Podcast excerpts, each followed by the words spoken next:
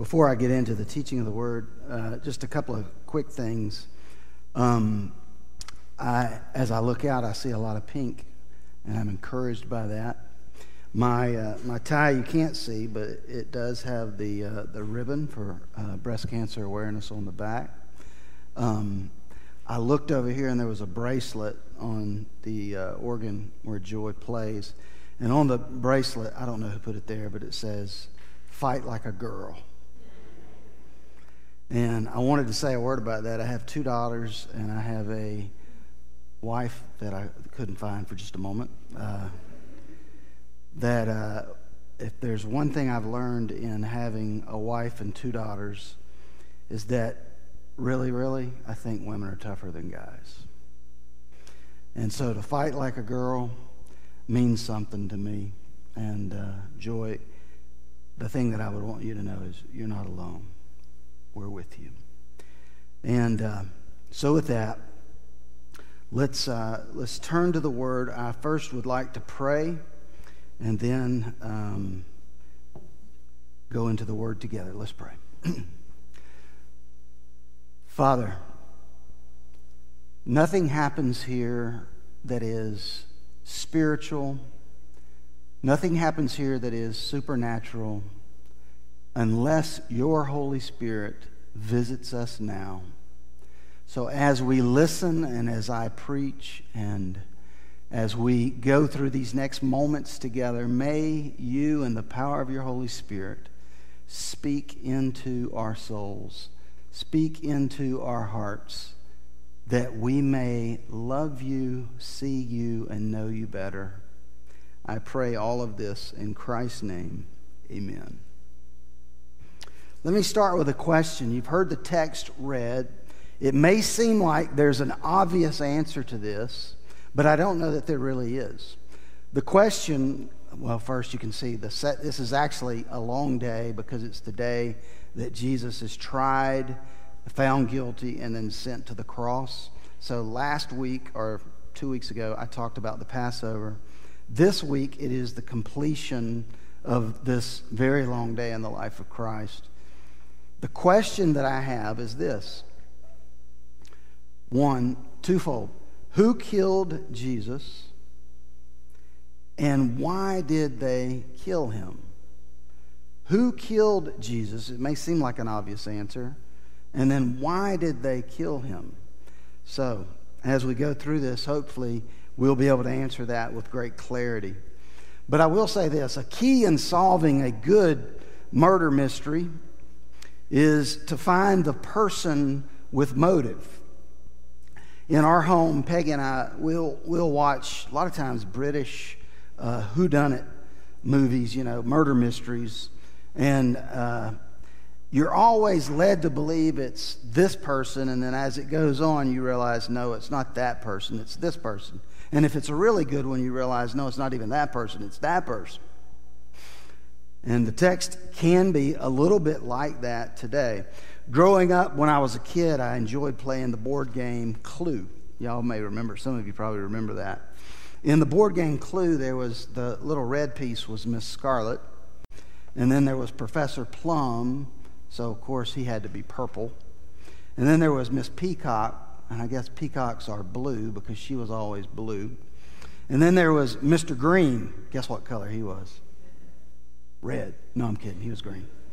And then there was Colonel Mustard, probably could guess what color he was. And then Mrs. White, she was white. And the game would go on, and you would c- collect clues throughout the game, and then eventually someone would say, It was Miss Scarlet with the revolver in the study.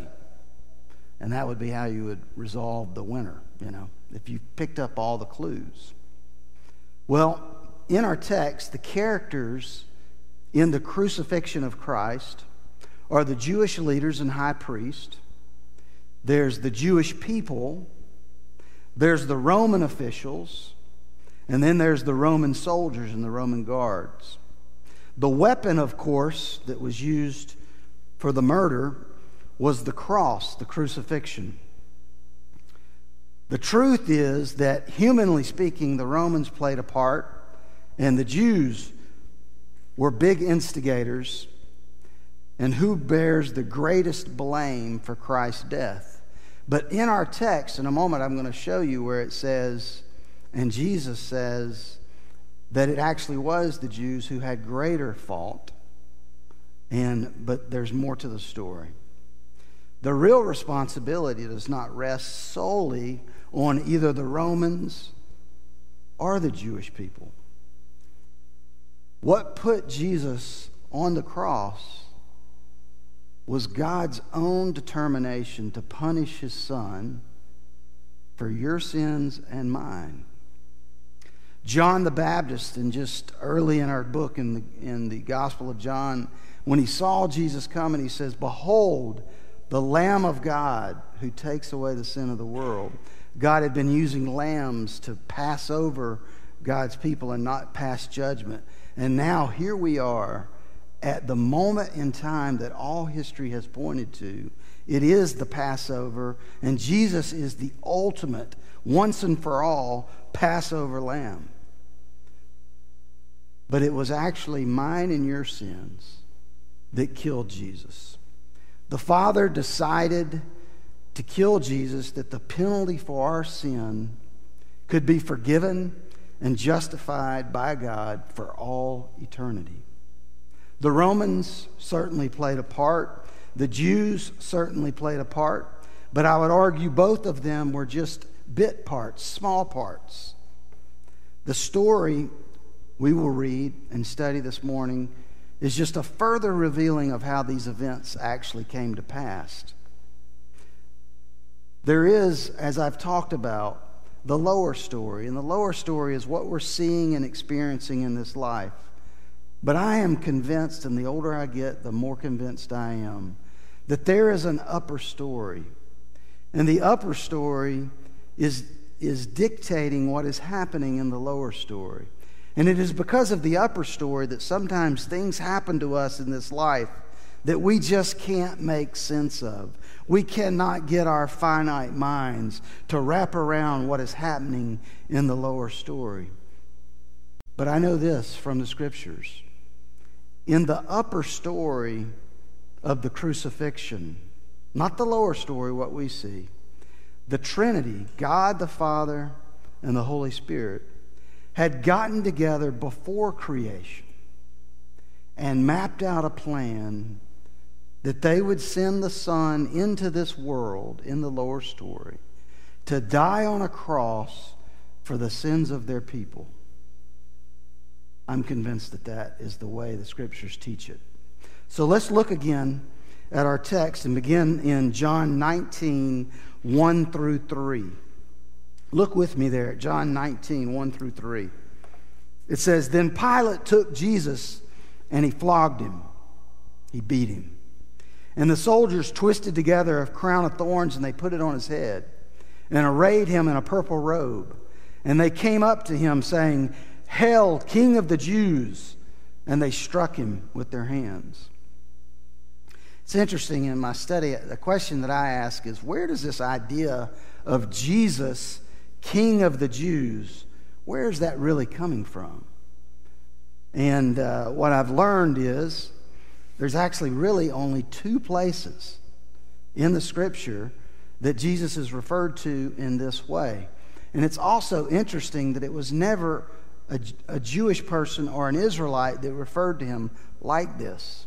The first place we see this in the New Testament Jesus being referred to the King of the Jews is in the account of his birth, the Nativity. And so when Jesus enters the world, the Magi, another word for that would be the wise men that come from afar, most of us know the Christmas story, they show up and they say to King Herod, in Matthew 2 2, this is what they say. This is the first time the, the term King of the Jews is revealed in Scripture. They say, where is he that is born king of the Judeans? Another way of saying Jews. Where is he that is born king of the Judeans? So, right from the jump, these wise men are calling the baby Jesus king of the Jews. So then, the question troubles Herod because he saw that as his title. And we see that in Matthew 2 7 through 8. So he attempts to trick the Magi, attempts to trick the wise men to reveal the exact location of the newborn king. However, they don't tip their hand, they don't let him know where the newborn king is. And so, you know what Herod does? He orders all of the newborn baby boys to be executed in what we and theologians refer to as the massacre of the innocents. And all of these baby boys in, in Bethlehem are wiped out, a whole generation. Mary, the mother of Jesus, escapes to Bethlehem with her newborn son and husband, and they hide out in Egypt beyond uh, Herod's jurisdiction. The second place that we see King of the Jews is at the end of Jesus' life. So it's interesting. He's called the King of the Jews at his birth, and then he's called the King of the Jews at the end. Never by anyone other than Gentiles. In other words, no Israelites call him that, only Gentiles. If you're not an Israelite, you're a Gentile. If you're sitting here today and you're going, I'm neither one of those, actually, you are. You're a Gentile if you're not from Israel. And so we're all Gentiles except for those of us that are Jewish. In the contrast, they, they come to him and they say, He is the King of the Jews in the title. In the account of the Nativity, it leads to all the massacre of these children. But at the end of Jesus' life, calling him the King of the Jews actually leads to and is part of the crucifixion. So, though that is an idea of where the title comes from. Now look again in your Bibles at John 14, I mean John 19, 4 through 8. John 19, 4 through 8. Pilate went out again and said to them, See, I am bringing him out to you that you may know that I find no guilt in him. So Jesus came out wearing the crown of thorns and the purple robe. Pilate said to them, Behold the man. When the chief priests and officers saw him, they cried out, Crucify him! Crucify him! Pilate said to them, Take him yourselves and crucify him, for I find no guilt in him. The Jews answered him, We have a law, and according to that law, he ought to die. The law was if someone claims to be God, then they're a blasphemer and they should die. That's what they're referring to. Because he made himself the Son of God. When Pilate heard the statement, he was even more afraid. You see, Pilate has begun to want to distance himself from Jesus in this crucifixion. And it could be, as I mentioned two weeks ago, because his wife, good wife, sent note to him over in a parallel gospel in Matthew 27, verses 19, and this is what she told him. While he was sitting on the judgment seat, his wife sent word to him. The word was, Have nothing to do with that righteous man, for I have suffered much because of him today in a dream. So Pilate has to have this tape running in the back of his mind of what his wife has told him. But even though she's warned, she's warned him, Pilate allows, probably orders the Roman soldiers out to go and flog him. And with a whip full of bone fragments that tear through the flesh and into the muscle with each snap of the Roman soldier's wrist, Jesus, tied to a whipping post, is now flogged. They smash a crown of thorns on his head. Matthew records that the soldiers also put a reed in his right hand, mocking like a scepter carried by a king. Having thus outfitted Jesus in this caricature of a king, they continue to the sadistic game of kneeling down before him and mocking him.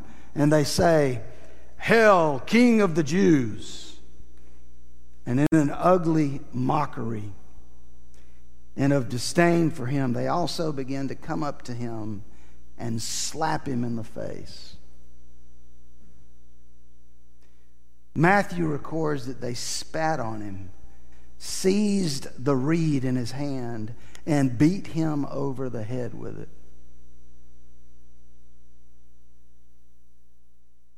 You ever been in a situation, anything like that? I have. Not scourging, but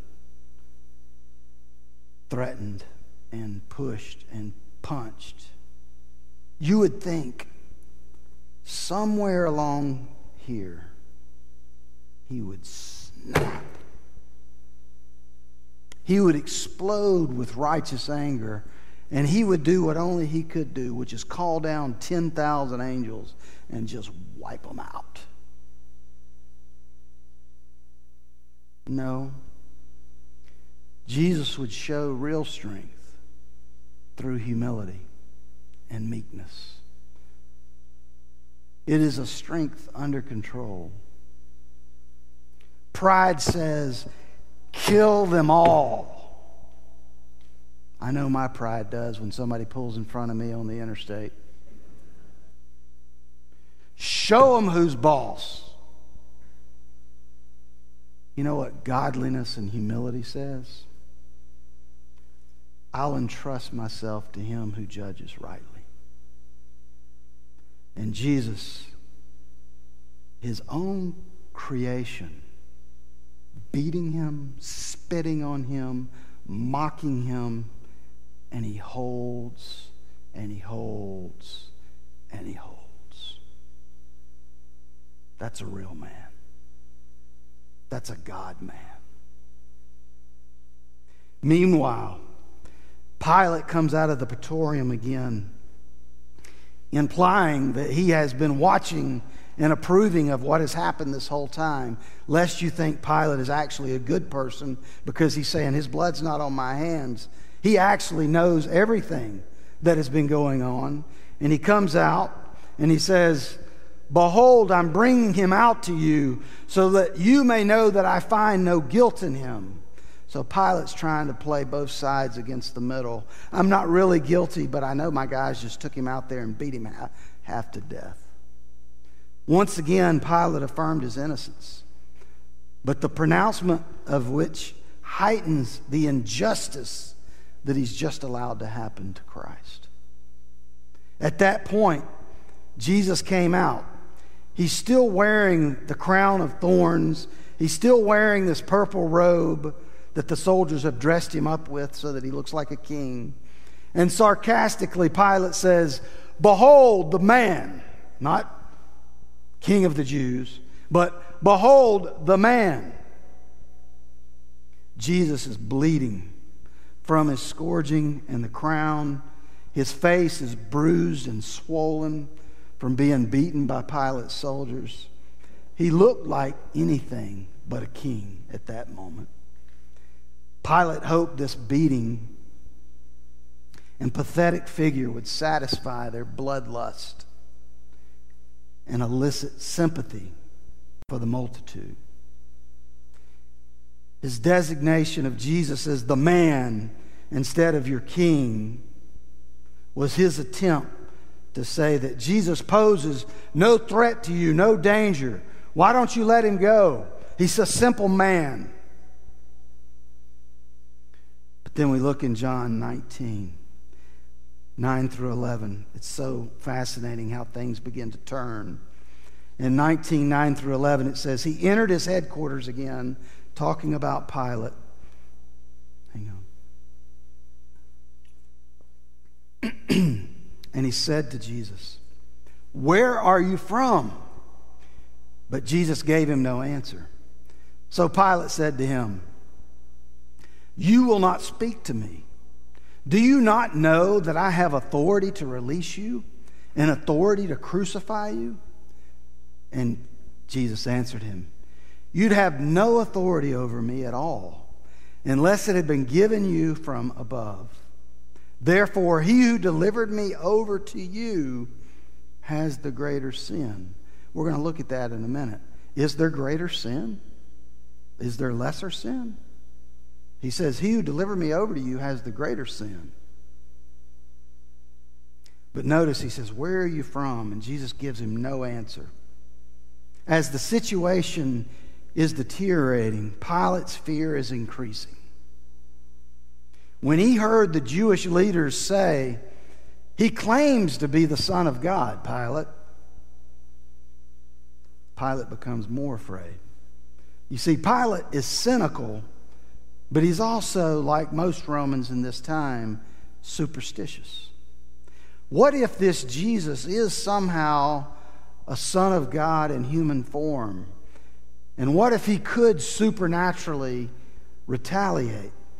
What if he has been tortured and beaten? What if I've been doing this to him and he's going to use his supernatural power to take vengeance on me?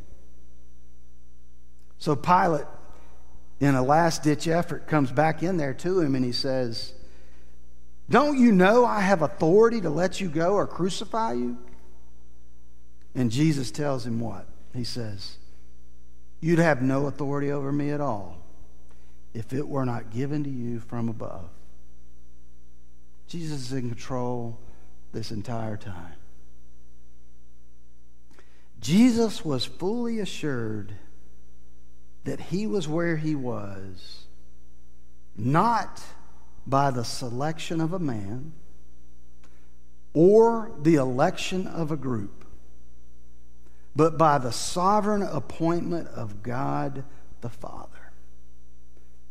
He wasn't there because the high priest selected him to be there. He wasn't there because the mob has elected him to be crucified. Jesus is standing before Pilate and he says, You have no authority over me. I'm not here by the election of a man, by the selection of a group. I'm here by the sovereign appointment of God and Him alone. And so I shall stand in my silence. Look with me in your Bibles at Romans 8 31.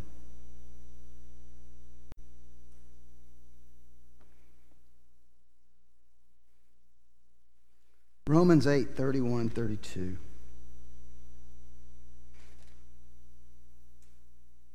Paul is writing to the Romans, and he's telling them this is an argument. If you follow the argument, it's an argument from greater to lesser. And I'm, I'm sharing this argument with you because life is hard. And I want you to see the, the greater to lesser argument and what that can mean in the life of a believer. Look with me at Romans 8:31. What then shall we say to these things? If God is for us, meaning for, as his children, who can be against us? And then he says the greater to lesser argument. He who did not spare his own son, but gave him up for us all, how will he not also with him graciously give us all things? You see, if the Father is willing to crucify his own Son, the greatest in all the universe, how would he not also be willing to give his people all things? Now, you may could take that to a bad place. And what I mean by a bad place is you might take that to mean, well, then I should have perfect health. I should be a billionaire. I should have everything I want. But that's not the lower story. The lower story is hotter and air condition is cooler. And hopefully the upper story shall kick in. Um,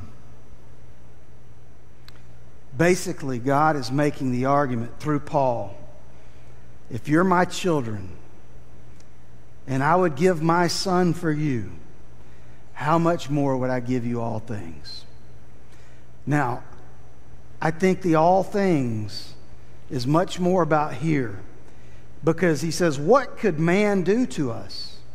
What could death even do to you as a believer if you really believe, truly believe, that this life, this lower story, is just that it's the lower story. there's an eternity ahead. Then we may go through, and we will go through some hard times. Jesus was crucified. We will go through hard times, but He will be with us. Now, I want to share this with you. It's a quote from uh, Alan Redpath, and you should see it on the screen. It says this There is nothing, no circumstance, no trouble, no testing that can ever touch me until, first of all, it has gone past God and past Christ right through to me. If it has come that far, it has come with a great purpose, which I may not understand at the moment. But as I refuse to become panicky, as I lift up my eyes to Him and accept it as coming from the throne of God for some great purpose of blessing to my heart, no sorrow will ever disturb me, no trial will ever disarm me, no circumstance will cause me to fret, for I shall rest in the joy of what my Lord is. And that is a rest of victory. You see, there is nothing as a child of God that will and can happen to you in this life that doesn't have to go through the Father to get to you. And if it has come that far, it has come with a great purpose. He's going to do something more beautiful than you could probably ever imagine. It doesn't always mean that we get cured. It might, but it may not. Now, let's transition. Jesus says to them, He says, He who delivered me over to you has the greater sin. He says, He who delivered me over to you has the greater sin. Now, I've just been talking about God the Father actually putting his son on the cross. But this is not talking about that. This is talking about, he's, Jesus is talking to Pilate, and he's saying to Pilate, Those that delivered me over to you has the greater sin. And what he's saying is the high priest, Caiaphas, and Annas, those have the greater sin because they delivered me over to you. So then, my question, and if you're a thinking student of the Bible, your question should be so are there degrees of sin? What do you think? I've often heard it said that all sins are equal. James 2:10 gives us one reason that we might would say that. In James 2:10 it says, "If you have committed one sin, you are guilty of all." If you have committed one sin, you're guilty of all. And what that's really saying is is that we're all sinners and that that one sin would keep us from living in the presence of a holy God. But let me say this there's more to the story. And here's how I would illustrate it. If I come up to you, and let's say because Michael's down front, and I actually reach under here and pull out a gun and step over here and shoot Michael, one, we'd all be horrified. Uh, but two, depending on how I shot him, Michael would be dead. Or what if I just walked down from the stage and spit on him like they did on Jesus? Both of those would be heinous. And, and you would look at me as you should as evil. But one of them killed Michael, and one of them just left him wiping his face with a rag. So I would say, and I believe the scriptures say, and I'll show you where, some sins have way more consequences than other sins. For example, in this case, the first sin, Michael would be dead. That's a pretty bad consequence. The second one, he's just got to wipe some stuff off his face. That's not quite as bad. Well, When Jesus spoke, he is saying that in our text. The Jewish leaders who delivered me over to you are more guilty than you are, Pilate, in this situation. And then in Luke 10, Jesus tells them, He says, I tell you, it will be more bearable on that day for Sodom than for the town that has rejected him. So there's a degree of punishment. There are actually, I looked up some of them, 25 different situations where you can see in the New Testament these degrees. There's also degrees of reward in heaven. So I won't go through all of them. But I want to say this, and this is the principle that I want to highlight. The level of punishment that we receive in hell seems to be tied to the amount of light a person rejects. For example, it is my belief that God reveals himself to us, He gives us light. When we respond in faith to that light and walk out into that light by faith, it honors Him and it brings Him glory. But when we get that light and we say, No, I don't believe it, I'm not going to buy that, just go read Romans 1. Romans 1 is a great example of not listening to the light that you've been given and what happens to the soul and the person who rejects that light. So, if we reject light, it is dangerous for our souls. Finally, in closing, look with me at John 19 12 through 16.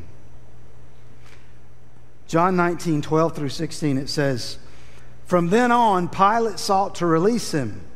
But the Jews cried out, If you release this man, you are not Caesar's friend. Everyone who makes himself a king opposes Caesar. So when Pilate heard these words, he scared. He brought Jesus out and sat down at the judgment seat at a place called the stone pavement. Now it was the day of Pentecost, of preparation of the Passover. Excuse me. It was about the sixth hour he said to the Jews, Behold your king. They cried out, Away with him! Away with him! Crucify him! Pilate said to them, Shall I crucify your king? And here's the irony these are Israelites. And listen to what Israelites say. Who's supposed to be their king? God. Listen to what they say. The chief priest answered, We have no king but Caesar. So he delivered him over to them to be crucified. You see, Pilate was being squeezed by the people. They knew how to push in on him. And in the end, they knew Pilate feared man more than he feared God. He feared Caesar and he feared Rome. And so he caves. The supreme moment to which all of redemptive history points and had pointed was right here in our text. And so John carefully says it was the day of preparation of Pentecost, of Passover, excuse me. The time, he says, was about the sixth hour. That means late morning, approaching noon. Pilate's dilemma is expressed in his question. And this is a parallel gospel in Matthew 27 22, telling the same part of the story that's being told in John 19. There's a fascinating question. And this is the question Pilate says, Think about this. Then what shall I do with Jesus who is called Christ? That's the exact words Pilate used. What shall I do with Jesus who is called Christ? That is the question for all humanity? That is the question. It's the only real question in this life that matters infinitely and eternally. What do I do with this man? And you know what? There's really only two alternatives, and you see it in our text. They stand and reject him, and they crucify him, or some acknowledge him as Lord and Savior, and they're saved from their sins. There's really only two ways to go with that question. What do you do with Jesus, who is called the Christ? You either respond to him in faith and trust him to come into your life, or you reject him. And rejection means eternal damnation. Your soul in a place called hell for eternity. So, in conclusion, I started with the game of clue. In the game of clue, sometimes it ends like this it was Miss Scarlett in the study with the revolver.